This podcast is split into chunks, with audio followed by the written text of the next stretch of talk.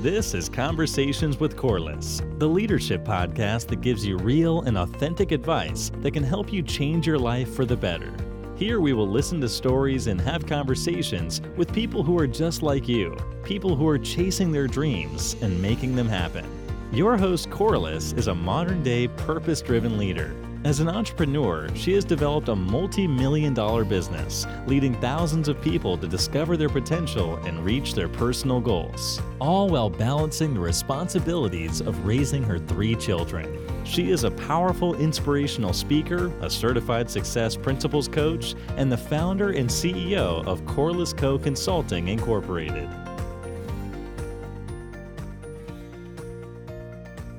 Hi, everyone. This is Conversations with Corliss, a real leadership podcast. Here we will talk about all the things it takes to bravely lead the life you deserve. Welcome to the conversation.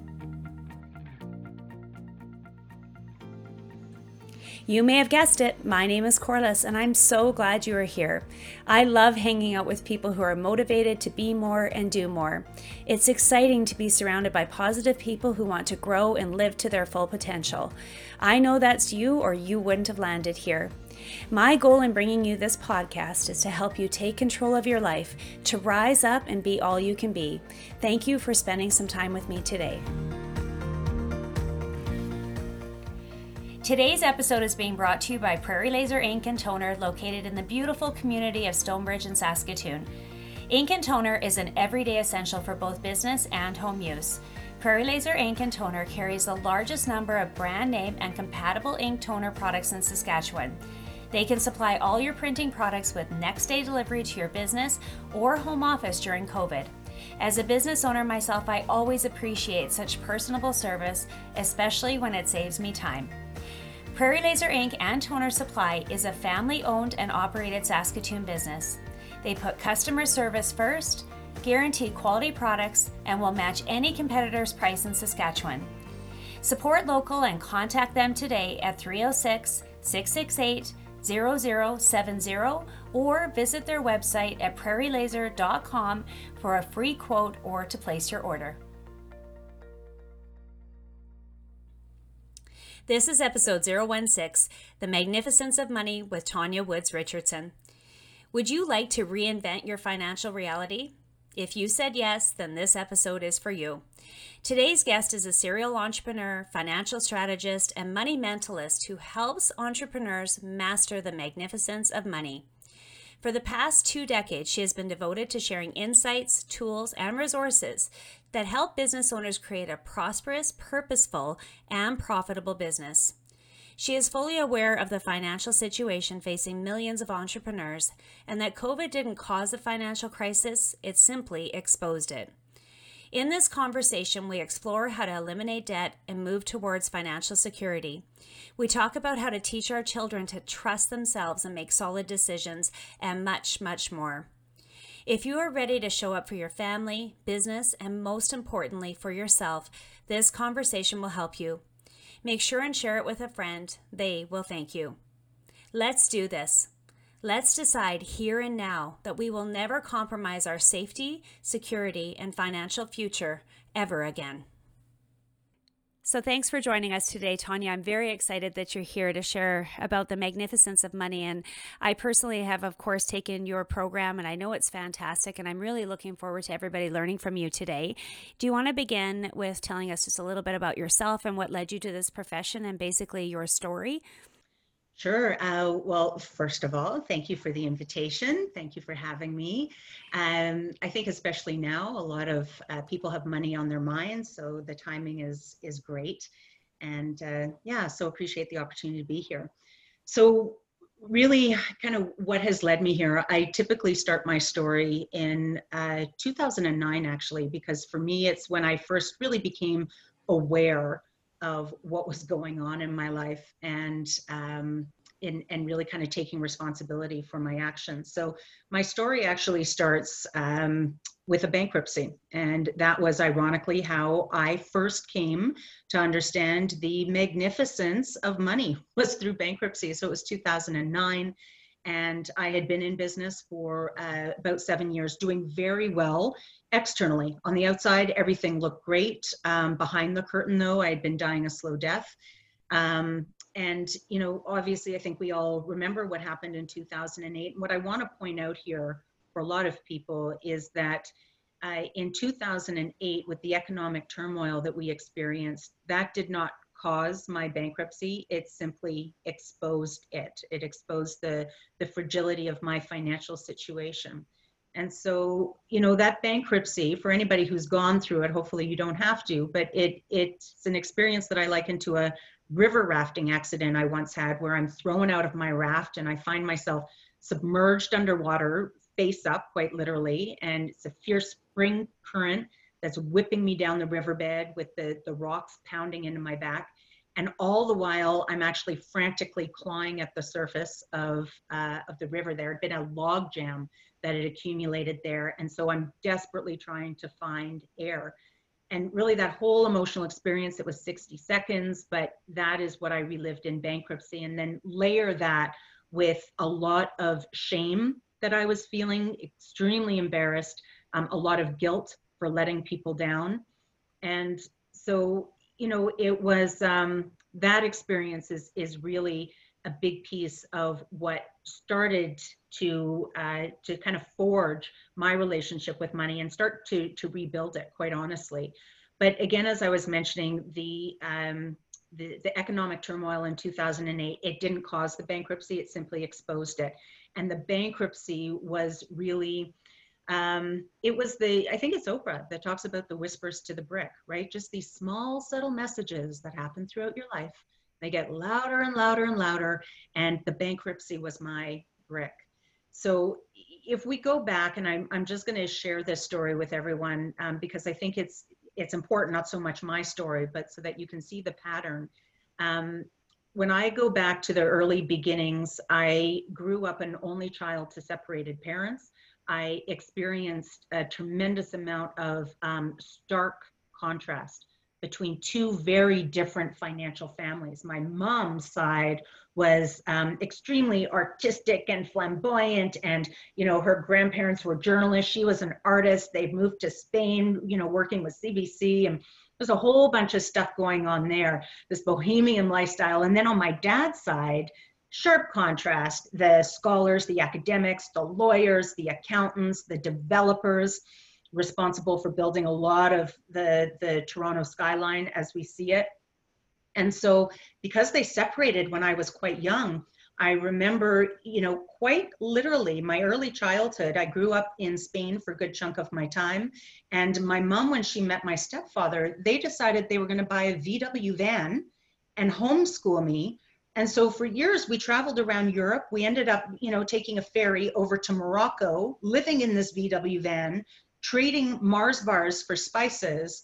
And then all of a sudden I'd be, you know, on a plane all by myself off to Toronto where I'd find myself landed. My dad would come and get me. And then I remember the very first thing my grandmother would always do is, is go and um, take me shopping because this little gypsy girl with my crazy, crazy hair and, you know, this dress, these, this wardrobe that my mom would, would, uh, would sew for me would not do in the yacht club.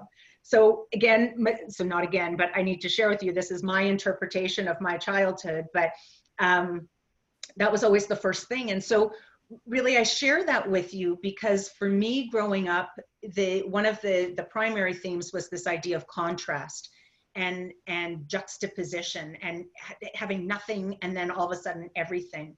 Um, and also this feeling of not belonging because even you know, I spent a lot of time with my mom growing up majority of my time. There was several weeks out of a year where i'd visit my dad. But my mom when she fell into the relationship with my stepfather um, he didn't want children. And and you know rightfully so they were young. They were my mom had me when she was 21 she met him when i think she was like 23 he was 21 at the time. Then all of a sudden there's this young kid. And so i learned how to stay very small and very quiet because it was when I was quiet and when I didn't interfere too much, that is when I was accepted. that is when it was like okay you know what please just don't be a nuisance just be quiet don't show up. And the smaller that you are the more we can pretend you don't exist.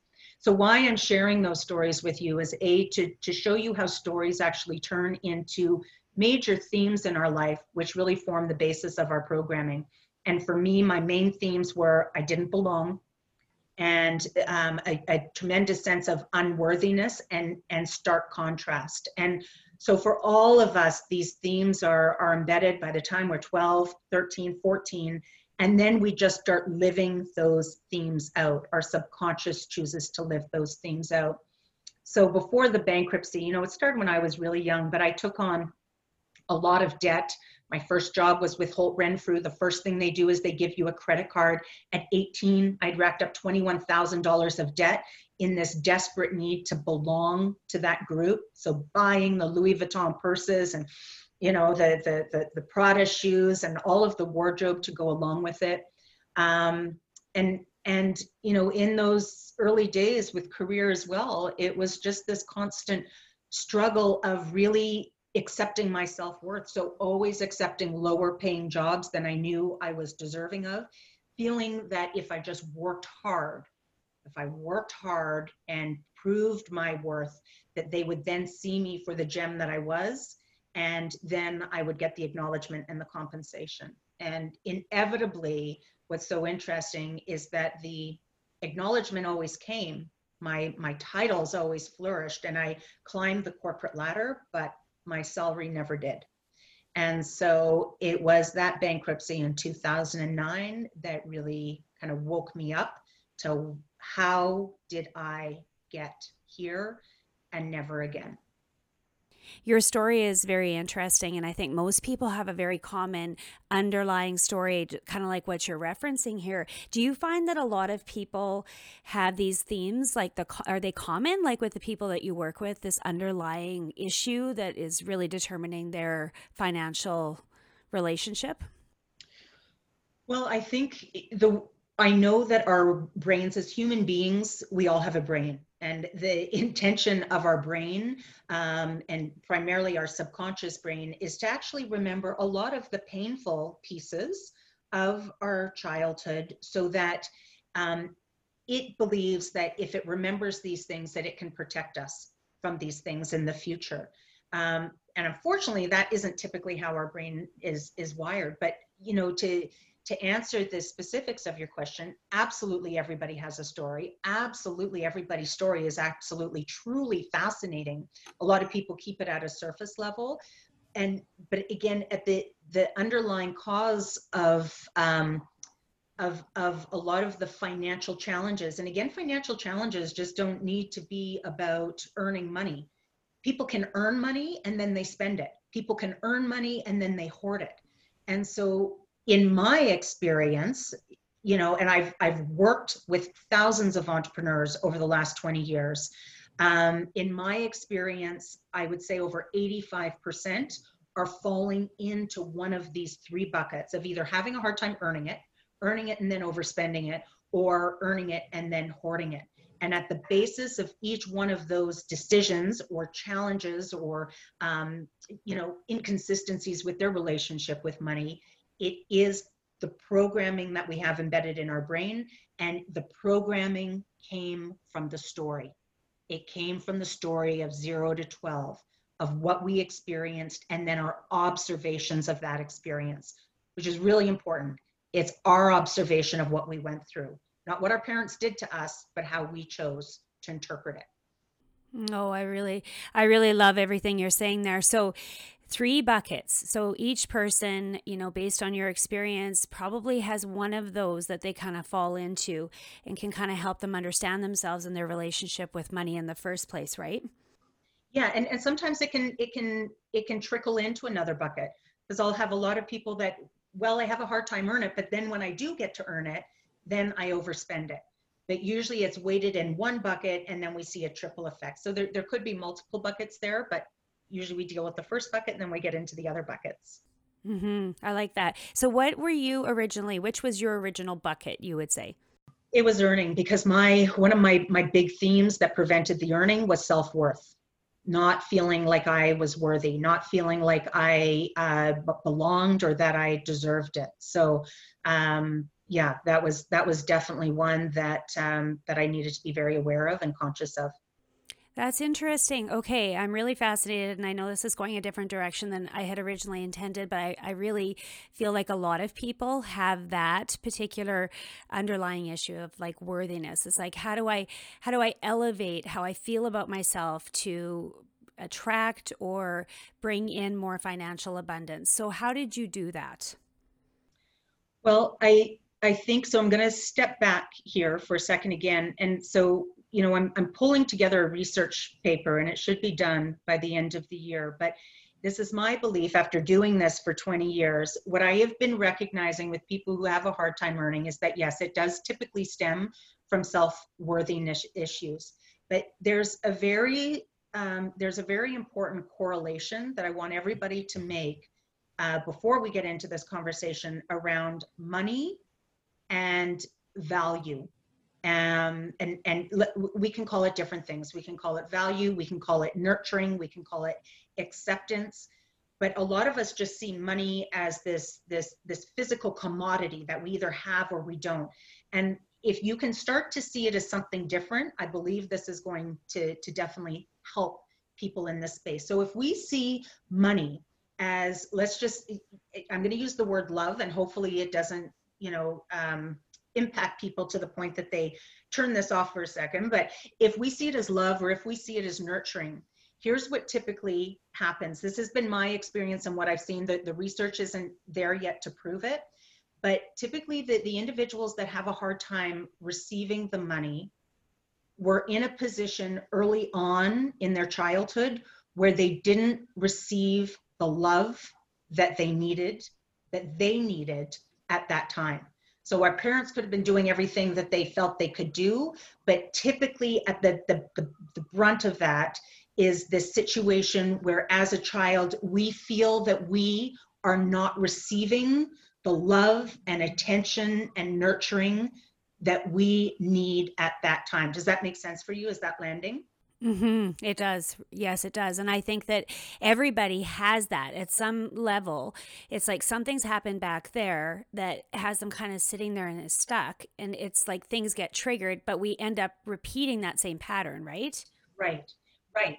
And so, yeah, I'm just in this one bucket of, of receiving at this point but you're right it's it's so what happens is that if our and this is you know i'm definitely oversimplifying but in my case, if I'm feeling like I'm not receiving the love that I needed, what my brain starts to understand, the emotional state that it becomes familiar with, is not receiving.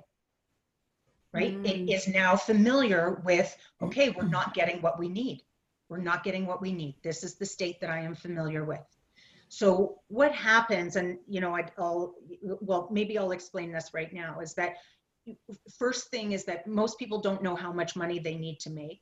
And then what usually keeps them from making that number one, they don't know what it is. But two, it's that our subconscious brain is it wants to stay in a state that it is familiar with. So in my case, my subconscious wanted to stay in that state of being familiar with not receiving what I needed to take care of myself right? Not receiving the love, not receiving the nurturing, feeling in a state of lack. Does that make sense? It does. It's just that it's such a confusing topic, I think, for people because, and I mean, quite frankly, it's been a confusing topic for me most of my life because perhaps I, I know like I've got, you know, this worthiness issue is underneath there.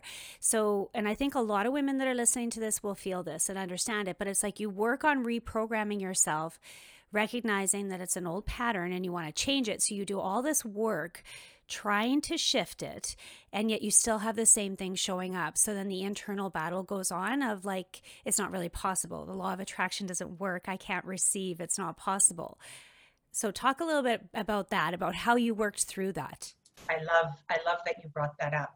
So there's a couple of things in there that we need to explore. One is that um, we need to explore this idea of try right? Because try, we know, is really just it's it's our way of saying that it won't work, right? Mm-hmm. You either do or you don't do. So as soon as we say, as soon as we set ourselves up to say, I'm going to try to do something, inevitably we're giving ourselves permission for it not to work. So that that's one little thing to dissect there.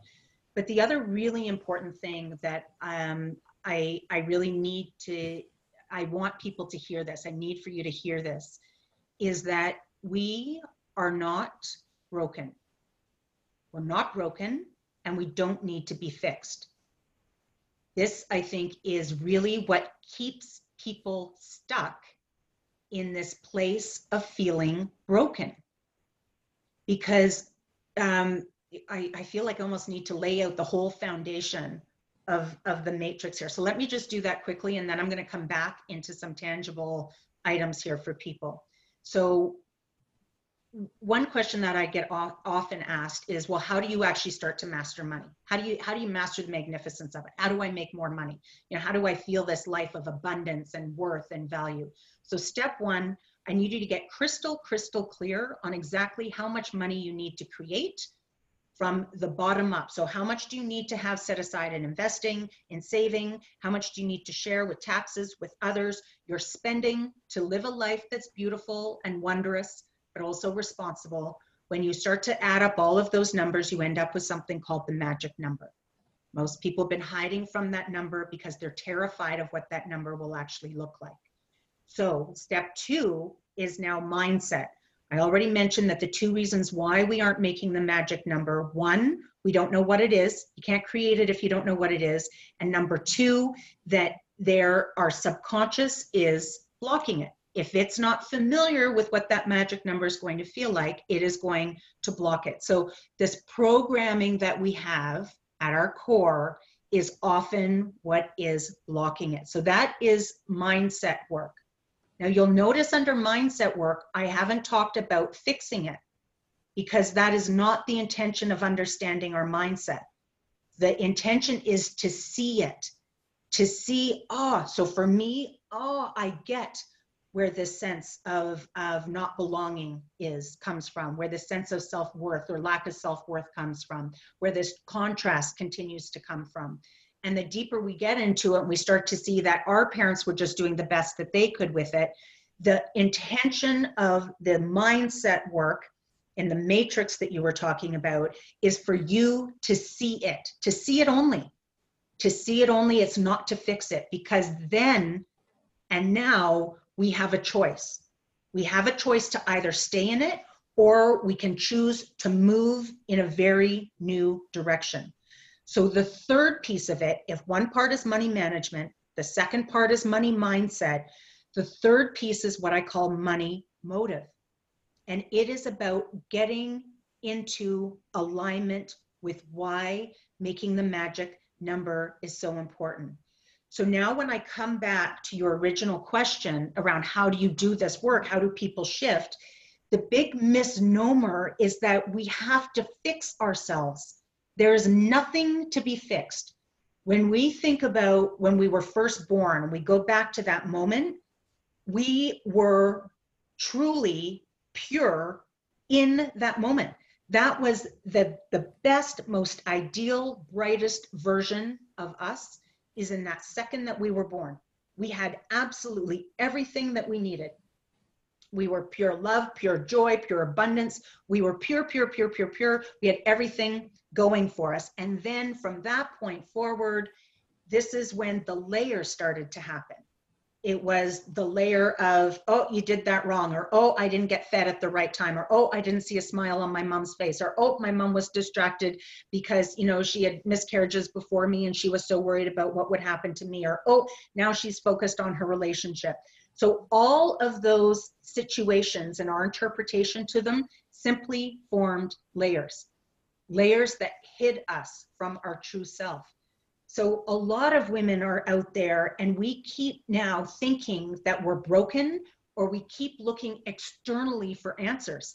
What's the next book? What's the next course? What's the next um, you know, what's the next? I see this a lot. Education. Oh, I'm just going to go get that. I'm going to get that. I'm going to get my, you know, my my BA, then my MBA, then my PhD, right? Or now it's this relationship. Or oh, when I get this set of nails. So we look externally to fix ourselves, but there's nothing to be fixed. our you, i know that your work is in finding our purpose and i'm going to say right now that my my belief of what purpose is as a human being i think again so the way our brain works is that we like to overcomplicate things because overcomplication is an excuse not to get it done it's an excuse to stay mired in busyness in details in i don't get it i don't get it i don't get it it is purest sense for me purpose as a human being is about reconnecting with the true core that we were when we were born just getting back there. And it's when we do that when we do what we are looking for others to do for ourselves that's when everything shifts. That is that that emotional alignment. So if i go back let's go back to your question around self-worth and self-love so how do we find self-love how do we you know where do we get that and this is where we turn externally to all these different sources my experience has been that you actually just sit and you love yourself and now how uncomfortable is that for everybody I can hear everybody right now saying, and maybe you're even thinking this, Corliss, well, how the heck do you do that? I've never done that. That sounds silly. Like, how do you just sit and love yourself? Right. And this is so important because it's the excuses that we tell ourselves, especially, and it's funny because week three is all the important work. And the excuses I hear from people around, well, well, that just sounds like law of attraction, or it sounds like the secret, or that sounds too simple. All of the excuses that we tell ourselves are just basically our subconscious saying, let's not go there.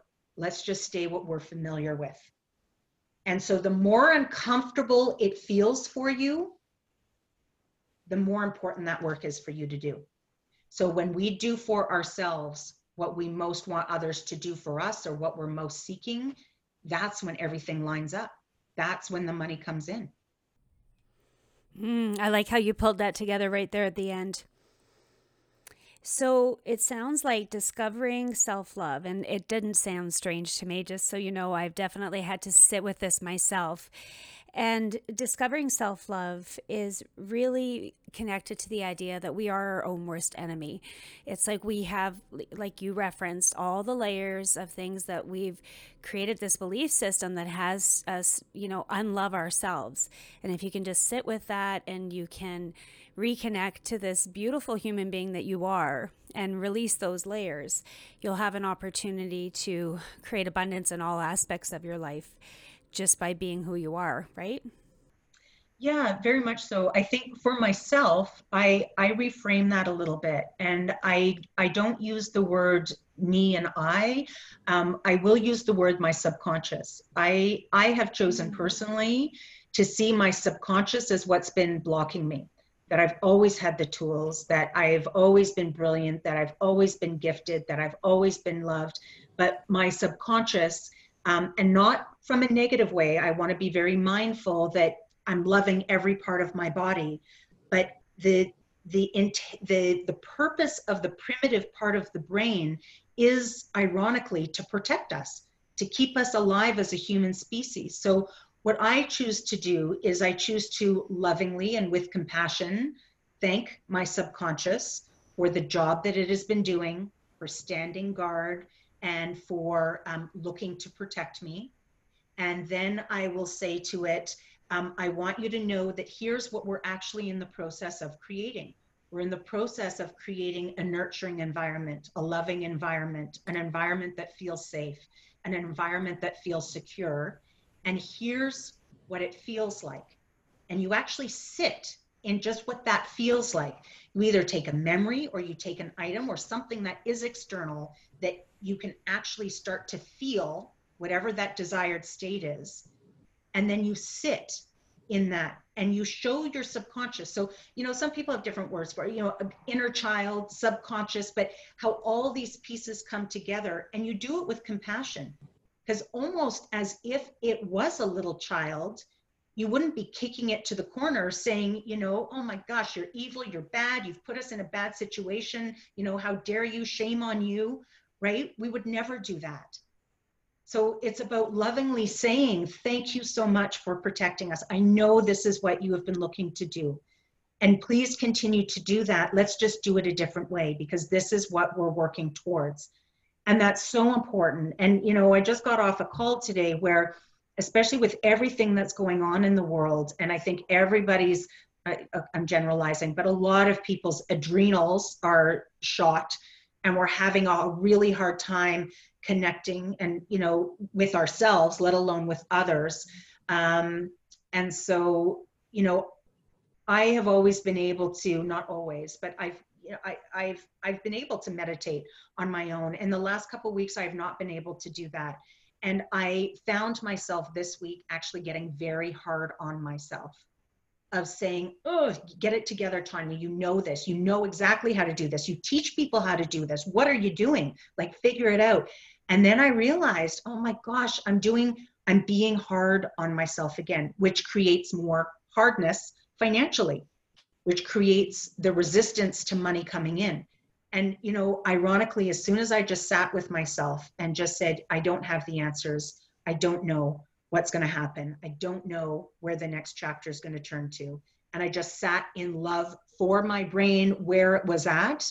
Then everything opened up again. Then the calls opened up, clients came back. Like it's amazing how this works.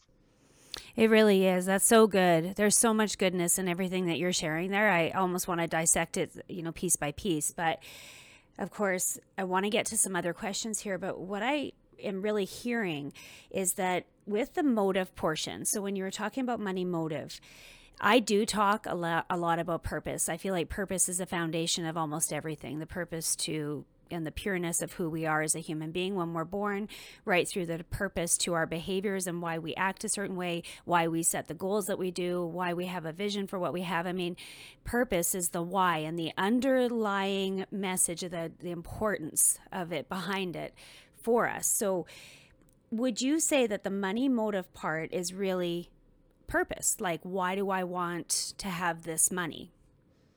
No, no, I don't. I think that um, personally, I think it's about the three things. So I think, so f- I'll, I'll speak to, to my own personal experience here. So my purpose is when I think about myself as a human being, my purpose is to reconnect with that real self, like at the the basis of it, that that true little being that I was, you know, first born as, and the, and the magnificence of that.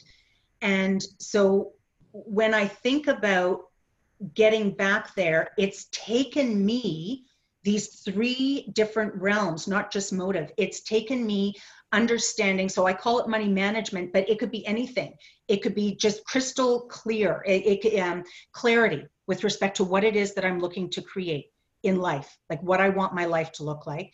Be understanding the blocks, but in even understanding the blocks, then all of a sudden I start to see my journey and my parents' journey and my grandparents' journey in a very different light, where there's tons of empathy and compassion. And then yes in, in motive it's about understanding why all of this is important. And it again it's about coming back to just this this pureness. So i can live this beautiful magnificent life that is my that is my why so in my my purpose is about coming back to that my vehicle in which i have chosen to be able to learn all of these lessons has been money money has always been the thread. So you, you'll see, you know, love, time, money, it's all the same thing.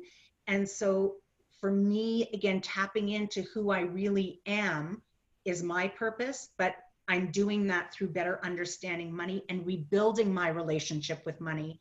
And ironically, as I rebuild my relationship with money, I rebuild my relationship with people, with time, with myself and with myself. And that's really where it starts. When it starts with you, then everything else gets impacted. And so internally, that's my purpose.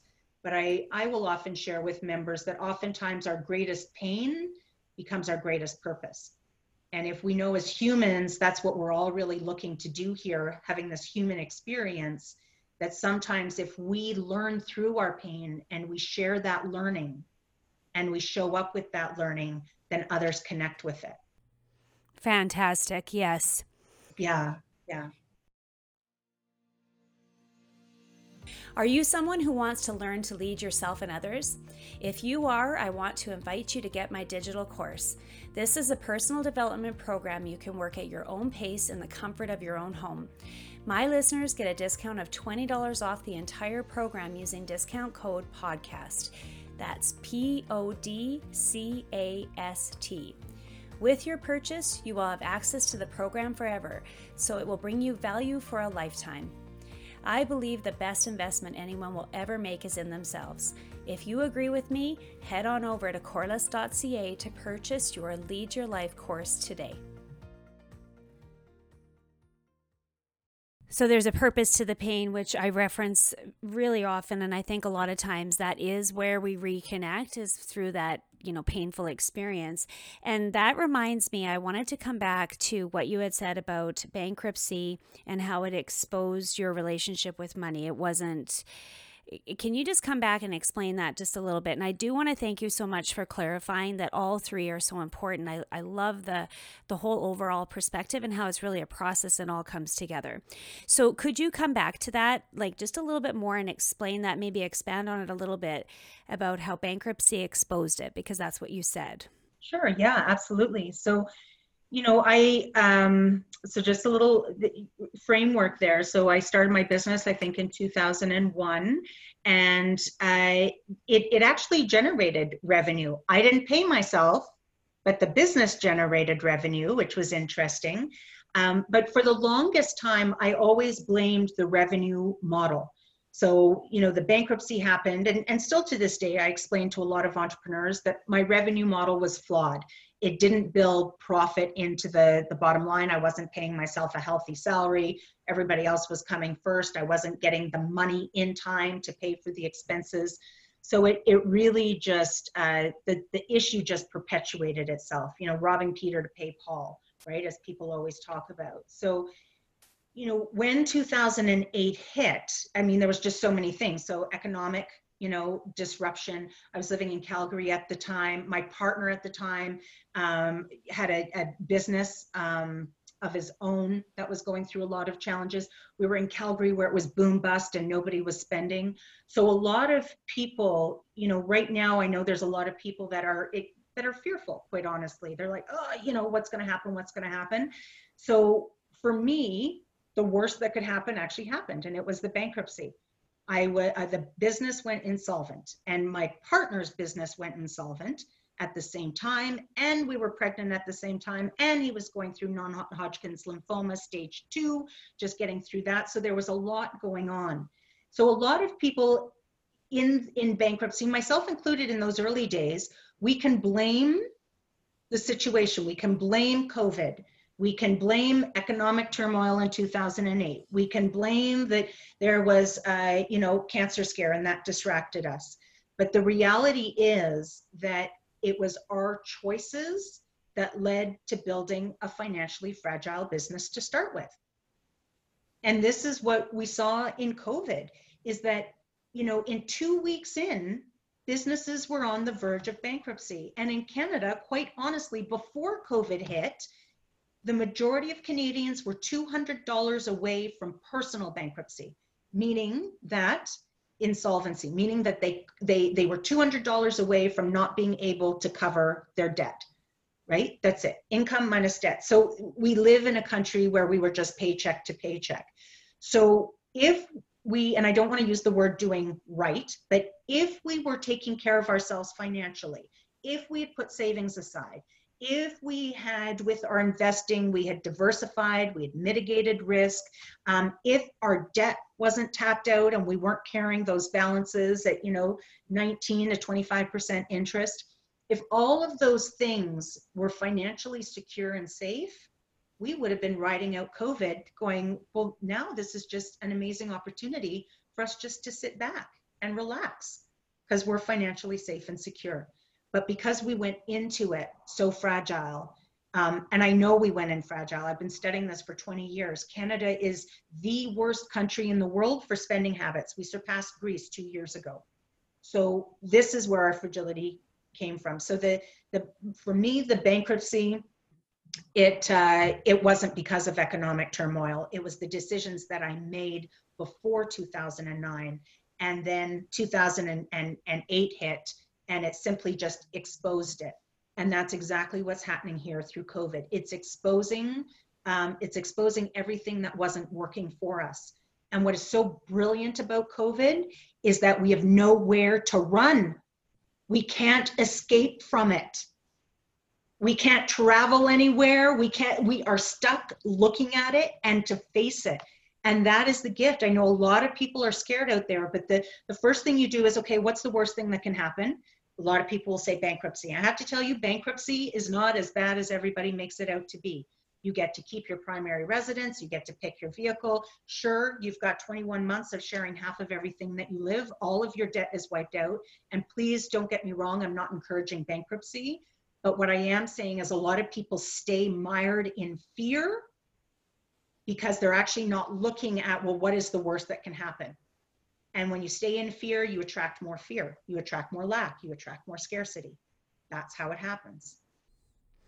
There's so there's just so many things. I'm like jotting notes and i'm thinking okay we got to pull this back yet even more because you're right. Covid exposed it. It exposed the the choices the maybe not the word negative but the choices that we made ahead of time to not be in a position to be financially sound in in the time of crisis right exactly yep that's exactly it and then you know everybody I don't want to weigh in on whether it was long. I health is number one, absolutely. But here's what I'm seeing now: is now that we're getting back to business and everything is opening up again, everyone's feeling a sense of relief. And I don't think necessarily it's a sense of relief over, um, okay, the businesses are opening again. I believe it's a sense of relief of, oh my goodness thank good i thank goodness i don't need to dig in any deeper thank goodness it doesn't get any more painful than it already did and there's potentially a way that i can escape this without having to do the real work right mm-hmm. yes business open up the doors bring clients in but in the line of work that i do and um, i've met with so many health practitioners that will say the exact same thing it is the way our brain is wired is that we will not take the action that is absolutely necessary until our back is against the wall. It's until we get the health scare, until we're going through the divorce, until we've got the bankruptcy around the corner, that we will actually start to dig in and do this work. Right? That it, it's just the way our subconscious wants to keep it in a state that it is familiar with. It doesn't want to feel uncomfortable and doing the work is uncomfortable. And that's where, if you can just reframe this, this is the opportunity right now when you're still uncomfortable and before you get back to a new comfortable to actually really dig in and understand why you chose, why you chose, not you, Corliss, but the, the audience, why we choose debt, why we choose to overspend, why we choose not to set that price at the rate we need to set it at, why we choose to hoard our money, whatever it may be. Because ultimately, at the end of the day, that's usually not how we want to live our lives. We don't want to live indebted. We don't want to live in fear. We don't want to live in scarcity. That that's I, I haven't met anybody yet that has agreed that that's how they want to live. I could be wrong, but it's been my experience so far. Hmm. Yeah. You know, all of the things that you're saying, it really sounds like the three parts of it, right? Like the money management is likely why people needed to make a shift. Like through the COVID experience, it's like, how was I managing money? Those were the choices, right? Ahead of time? Yes. Yeah. How was okay. I managing money? But some people just avoid it or they thought they were managing fine but then when they the the avoidance was their distraction right? And then when they actually look at it they're like oh my gosh i we weren't even making ends meet. We didn't even realize it. It was just going on credit cards. And we couldn't see it because we just continue to make those payments on the credit card. So it was all just you know a big bundle of gray all matted up together without you being able to dissect it and to see it for what it is. And that's scary for people to look at that So could that happen now again? So perhaps like now that things are starting to reopen and if people didn't do the work to really want to look at it because their back wasn't completely against the wall, maybe that's where it's like back into that comfort zone of like let's just close our eyes and keep going. We don't want that to happen for people. We want people to use this as an opportunity to learn, to recognize, to shift it so that there's something great that comes from this. Absolutely. Absolutely. This is the human experience. The human experience is about being the best version of us possible. And the, the things that are happening externally are just showing us that internally we have stuff to do, right? So our relationship with others, wherever there's stress and chaos, it's showing us what's in us wherever there's stress and chaos financially it's showing us what needs to be healed in us wherever there's stress and chaos with with time and management and schedules it's showing us what needs to be healed with us the the the, the solution is never at the level of the problem it's always with us we have to do the work on us Mm-hmm. That's the personal growth that I'm always referencing. It's like we really are mirroring. Our inside world is mirroring our outside world. Our outside world is mirroring our inside world, right? Okay, so let's talk to the ordinary person. the ordinary person who is just like, I have so much debt. I'm in this dark hole. I'm terrified. You know, what, and, you know, the economic challenge that's ahead, because of course that's, you know, out there. It's being spoken about. People are feeling it. What would you say to those people? Well, you know, first of all, I think when it comes to debt, I think in life, one of the very first gifts that we can give ourselves is just awareness. So, usually, one of the gifts that I would give back in this situation to all of us ordinary human beings is I want you to think about what does being in debt feel like? Right? And and really just sit with it and and figure out you know is it is it pressure? Is it uncertainty? Is it stress? Is it burden? Is it overwhelmedness? Is it you know what whatever that might be? And then recognize just let yourself off the hook and recognize that your subconscious created that because that is realistically most inevitably what this the, the it's mirroring what you grew up in the emotional environment in which you grew up in so, A, making that correlation because over purchasing was not just for the sake of over purchasing and overbuying.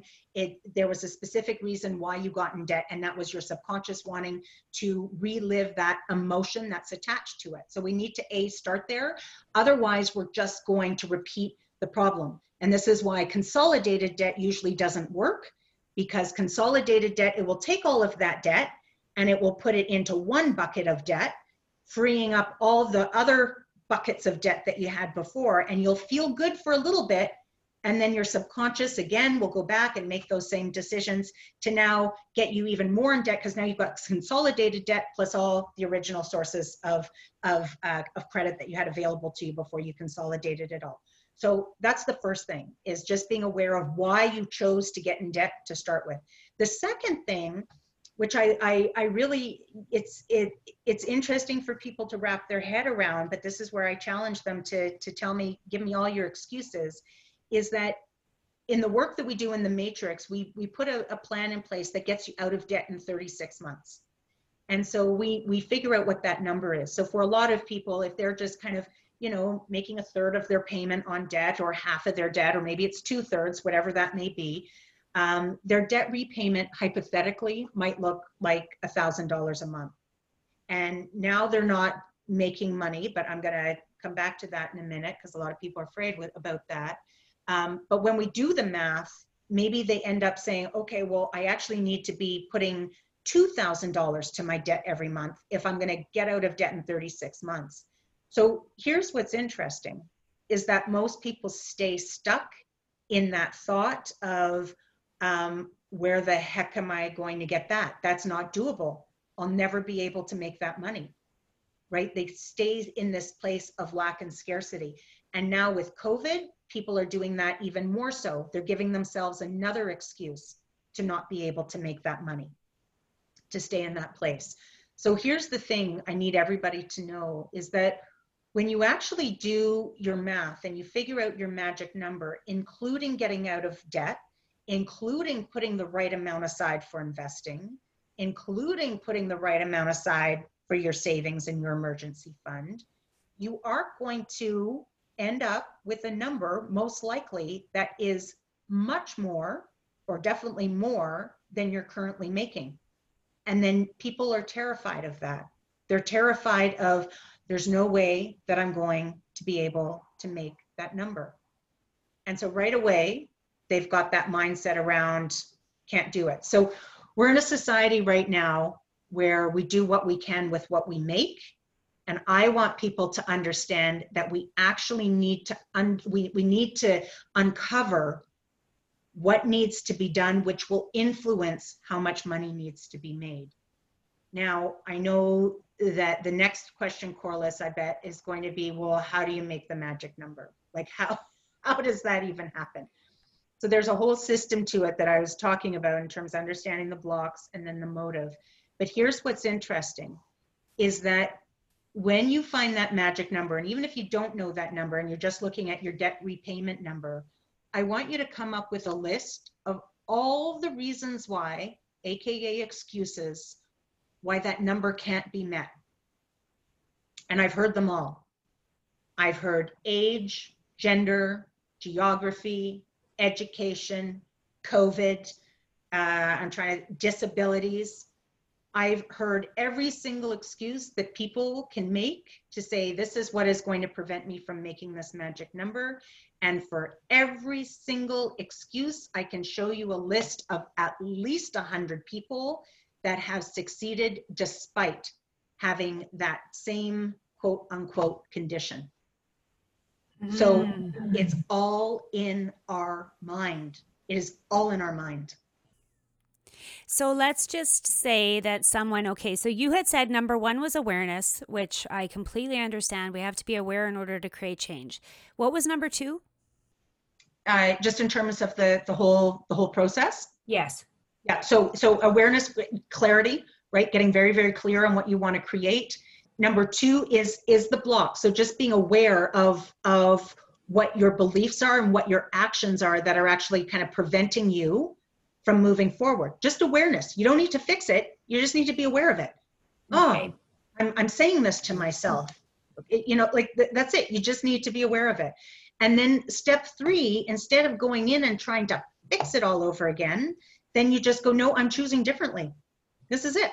And if you can't get to the point of choosing differently, then you actually just sit, I'm just going to show myself love.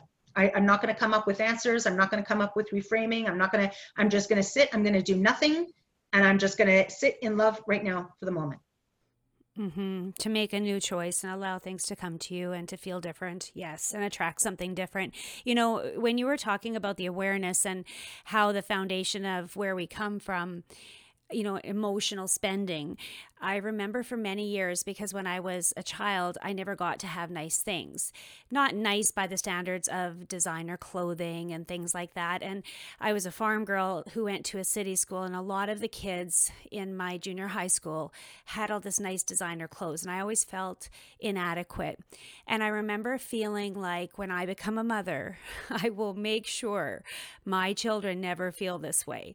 And I would overspend. I would emotionally overspend, not understanding the underlying cause of why I was doing that you know, and how it was connected to my past, I would go and purchase like the best that I could buy for my kids, even if I couldn't afford it. You know, so is that an example of what you see in the line of work that you do?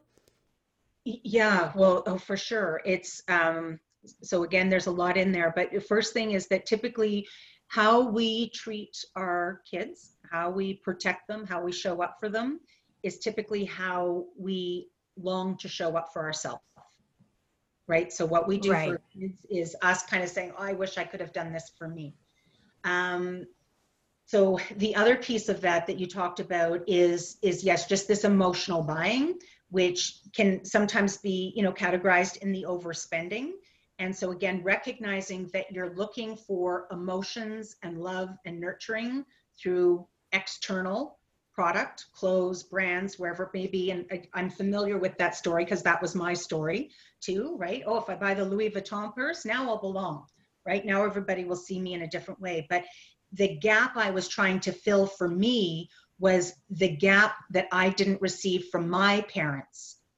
right? So I kept trying to fill that gap externally. The work that I actually needed to do, again, we're trying to do it with kids and we're trying to give them the best environment possible. But it still comes back to if we feel like we're still doing that for our kids, it's because we still need to do that for us. Because here's the thing with our kids is that our kids, despite our best intentions, the way their brain is wired is their brain is wired to remember the pain as well. And so we might be going out and buying them things so that they feel like they, in our brain, we're, we're saying, okay, now they'll be accepted. Because I wasn't accepted over here, now they'll be accepted over here. That's our life story that we're projecting onto them. They now could, and we have no idea. This is why it's so important to ask kids the same way that we chose to perceive a situation the way we did, they are perceiving it their own way. We think they're perceiving it a certain way, but we have no idea. So it's important to ask them because our kids could be taking a look at that. Your kids could be saying, oh my God, my mom doesn't believe that I'm worthy just as I am, and she's trying to shower me with clothes. And now I've got all of these kids in my class that are looking at me thinking, oh, you know, so and so needs to be the top of the the top of the, you know, the the the fashion icon, whatever it is. We have there's millions of ways to perceive a situation. Um, we have no idea how they are choosing to internalize that. Wow. Yeah. Wow. I like I, I feel like that was like mic drop. Because I think that there's a whole lot of people moms specifically that are doing the same thing that I was doing. And and the underlying reason that's why I understand what you're saying when you say just to sit with it and you know really understand like why am I even behaving this way that wasn't even my intention for my kids to ever feel that way, but honestly, I'm sure it did.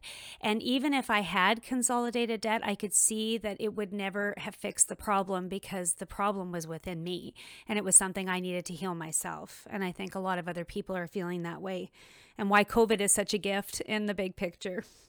Yeah, no, for sure. And you know, it's interesting because it's it's um, you know, I think one of the greatest gifts that we can give our kids at this point is well at this point in life in general is to ask them what they need right? Step one is being crystal clear on awareness like what what what is that clarity? What do you need right now? And oftentimes we don't even ask ourselves that let alone our kids that right? So if we mm-hmm. see them in a situation and they're unhappy about something it's it's you know what do you need right now what would make you feel better? Like walk through that versus trying to jump to the solution. I know I'm always trying to jump in. Okay, well, what can we do? What can we do to make you feel better? Right? Let's just ask. What is it that you need right now? Like get them to do that work of, of really tapping in what what do I need right now?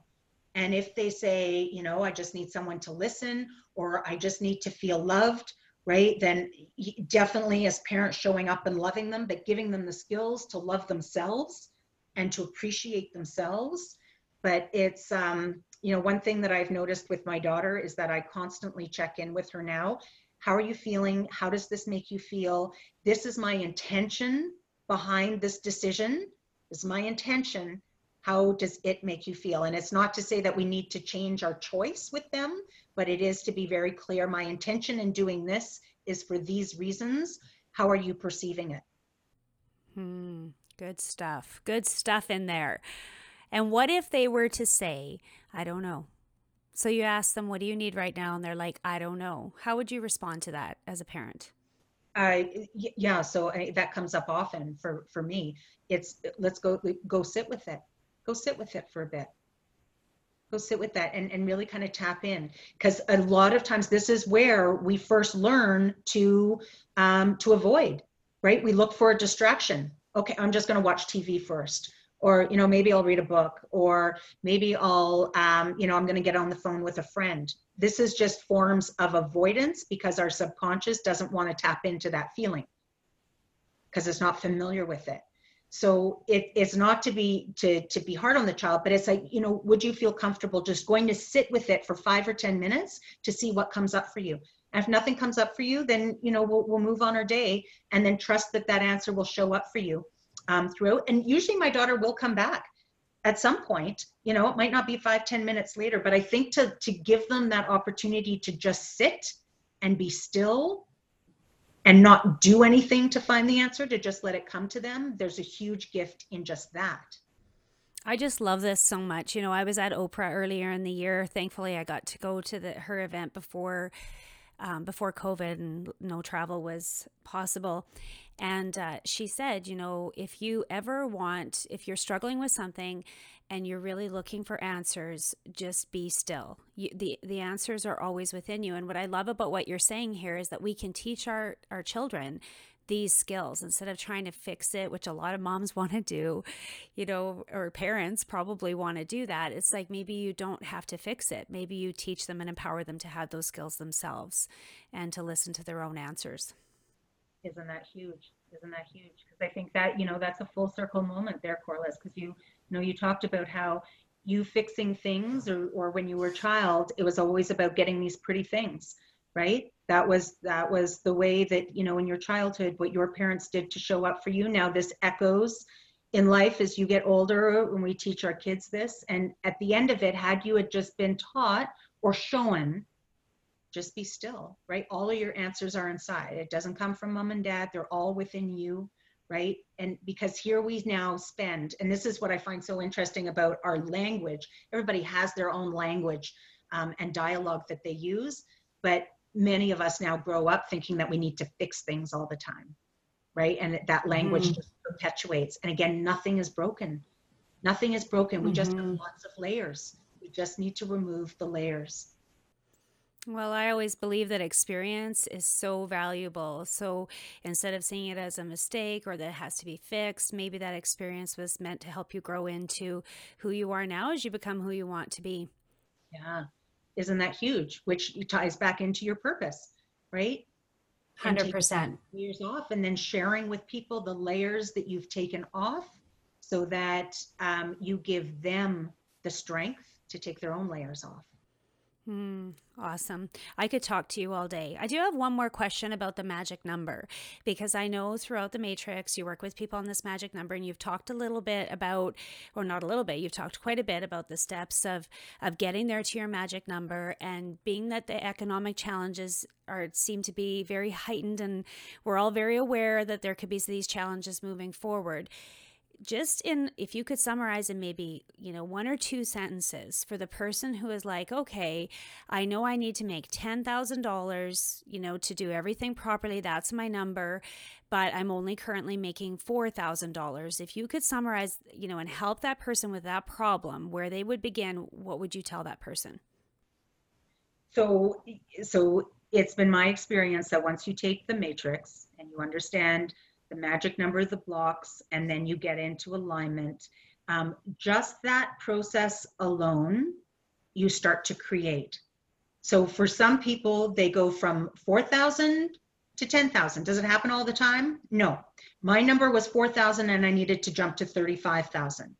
For me, it was it was 4 and then 4 became 6 and then 6 became 10 and then 10 became 14 and these weren't the exact numbers but it was this it was this growth that happened over time but i got to 35 within 18 months right? So you the the most important thing here is a again be crystal clear on what you need to create understand the blocks that have been preventing you and get into alignment.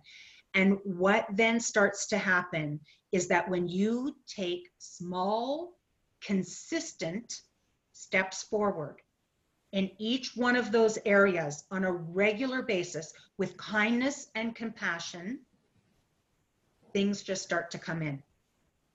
They just start to come in. And I know this is really hard for people to wrap their head around because they feel like what they're supposed to know is the how. How does it happen? Show me the plan. How does it happen? But I'm going to tell you right now that a part of the work that I do, planning for profit, is we put together the plan.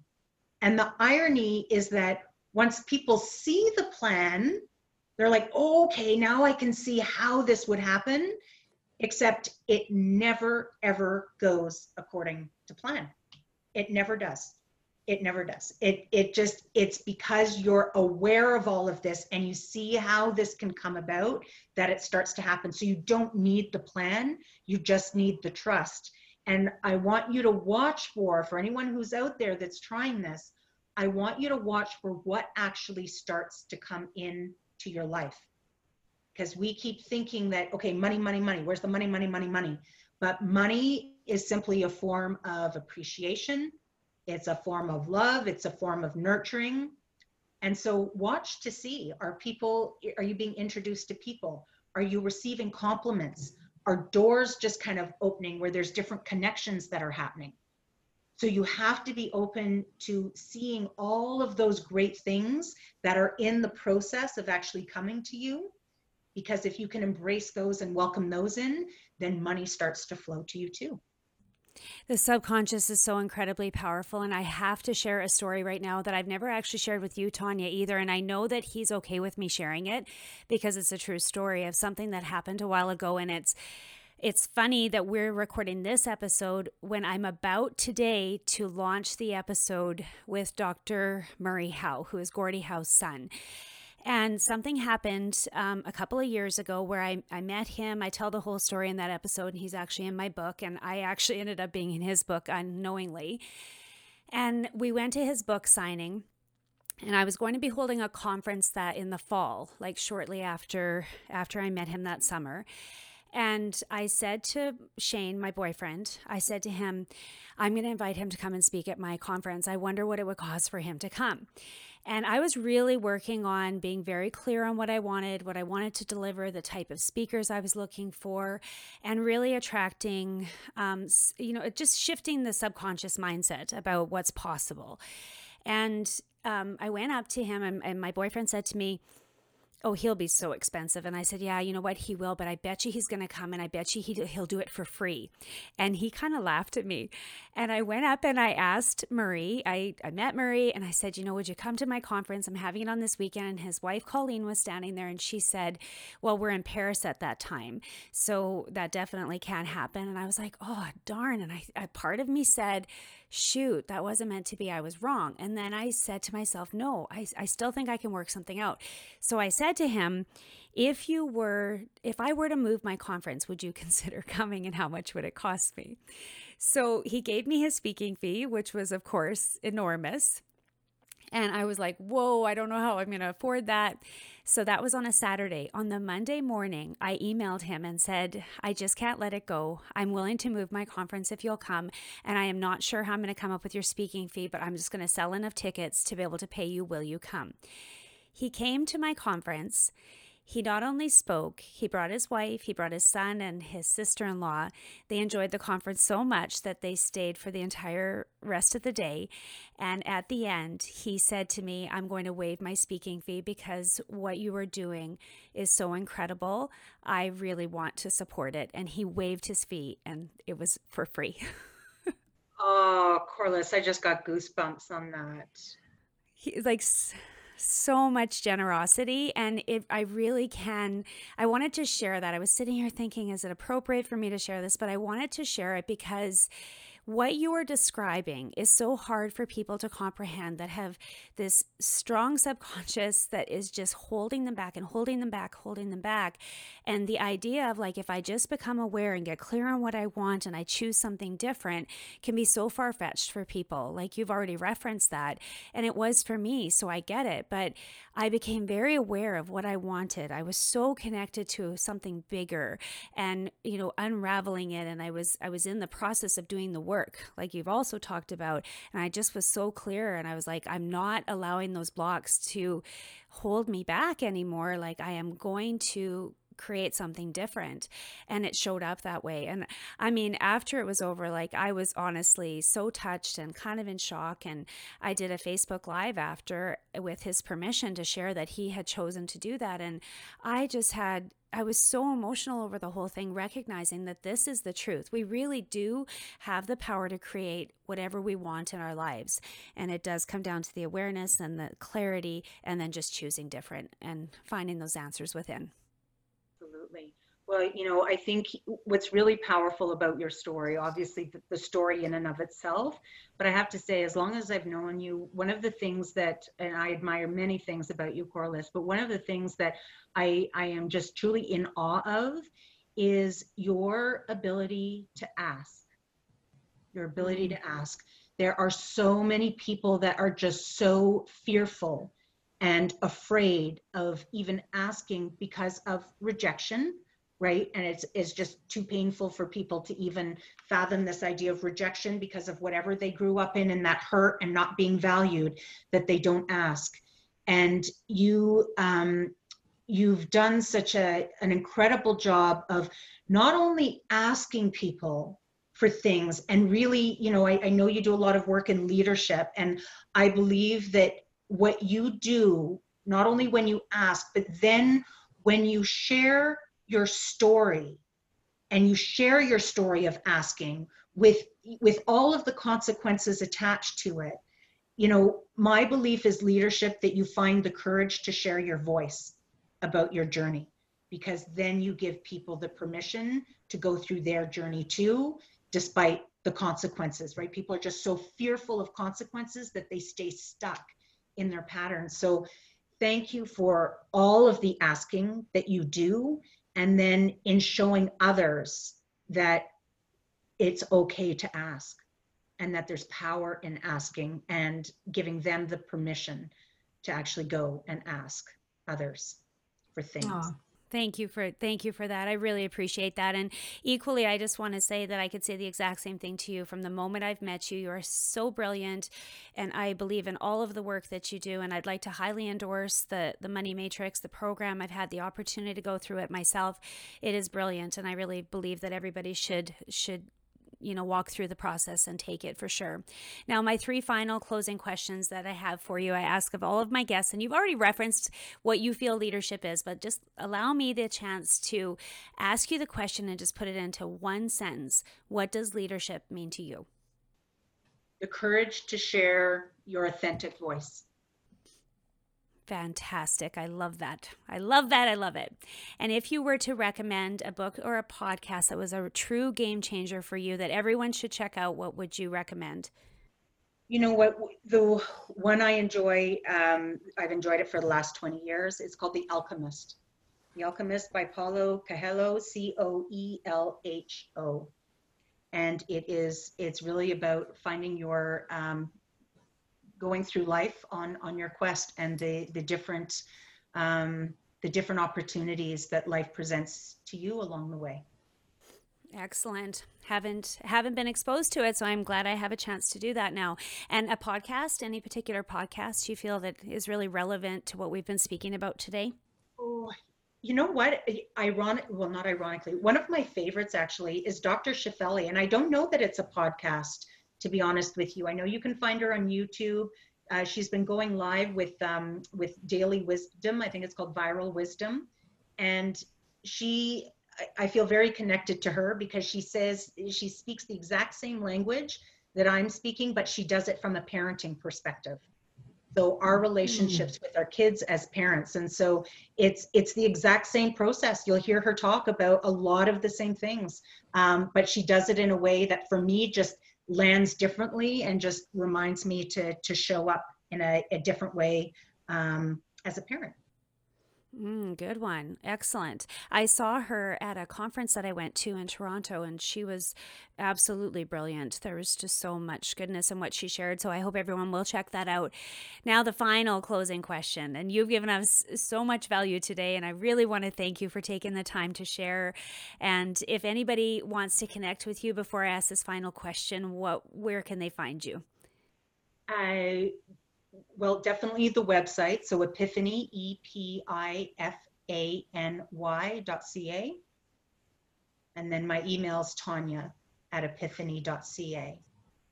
Excellent. Thank you. Now, the final, final question based on all of the highs and all of the lows and everything you've experienced in your life, what one piece of advice would you want to leave the audience with?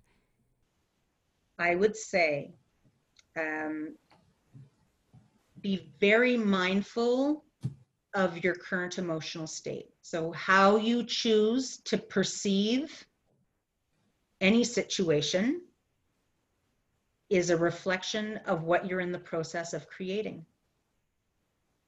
If you choose to see COVID as stressful, you're in the process of creating more stress. If you're in the, if you choose to see it as a uh, a restful time, then you're in the process of creating more rest. So if you find that you are skewing on a side that isn't beneficial for you, then just stop. Stop. Fantastic. Silent and then reset. Absolutely awesome. Thanks again for being here today. And thanks to all the listeners for tuning in. Have a great day, everyone. Thank you. If you enjoyed this episode and it brought you value, make sure and share it with a friend or screenshot it and post it to your Instagram story or Facebook, tagging me at Corliss Co. I know the most precious of all commodities is your time, and I want to thank you all very much for spending this time with me today. Remember, you have the power to lead. Know your worth, embrace your value, see you have purpose, and be the leader you are meant to be.